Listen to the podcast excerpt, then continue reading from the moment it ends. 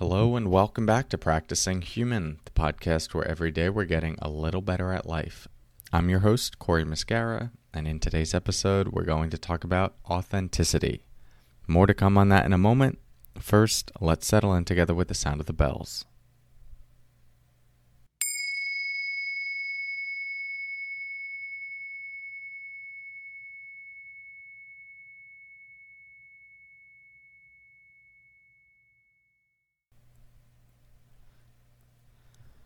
Okay.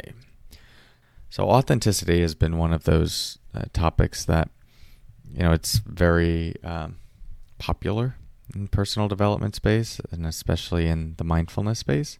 But I think it's incredibly vague what it's actually pointing to. And I don't think most people really understand what they're pointing to when they say uh, be authentic because it gets confusing very quickly. What do I be authentic to?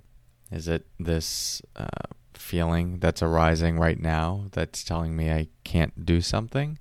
And I'm, you know, we listen to that because it's being authentic. Is it another part of me that's saying, "Oh, I, I can do this. I'm scared, but I feel inspired to try." Do we follow that? Right? It, it can be kind of messy. Just like, oh, what am I? What am I actually listening to? You know, one of the, the common things that does tend to arise is we associate authenticity with um, a sense of our past self, a felt sense of our past self, or behaviors of our past self. And often, when people think about us being authentic, their sense of us being authentic is how they've perceived us in the past. Wouldn't you agree? You know, when you think of maybe how your family might perceive you being authentic, is it the person that you're growing into, or is it the person that they're most familiar with and have known for years? And sometimes the, the two are aligned. You know, the felt sense of who we've been feels very much like what we're we're deepening into and growing into. And we don't need to uh, supplant now our present moment experience with some future moment experience or something that we're more inspired to experience. That can also get messy when we're pushing against uh, the the actual experience that's arising right now. But there is a way that we can meet our present moment experience authentically, meaning we're being honest with what is here. Oh, these are the different layers that I'm feeling. And we can also have an authentic relationship to our aspiration for how we want to be in relationship to all of that in this moment. And sometimes that aspiration may simply be, you know what, I just want to feel my stuff, cry, let go, or even just pout and sulk for a period of time. You know what, I just I need to do that. I don't want to do anything else. It just feels like this is what I need to to cycle through.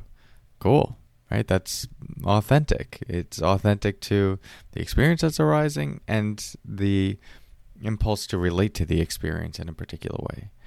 Other times it's like, yeah, you know what? I've gone through this cycle a lot of times and what I'm inspired to do is actually try something else. Maybe I'm actually inspired to just see what it would be like to override this experience with a smile and try that out. I'm, you know, if you follow my work, you know I'm not like a big proponent of that kind of stuff.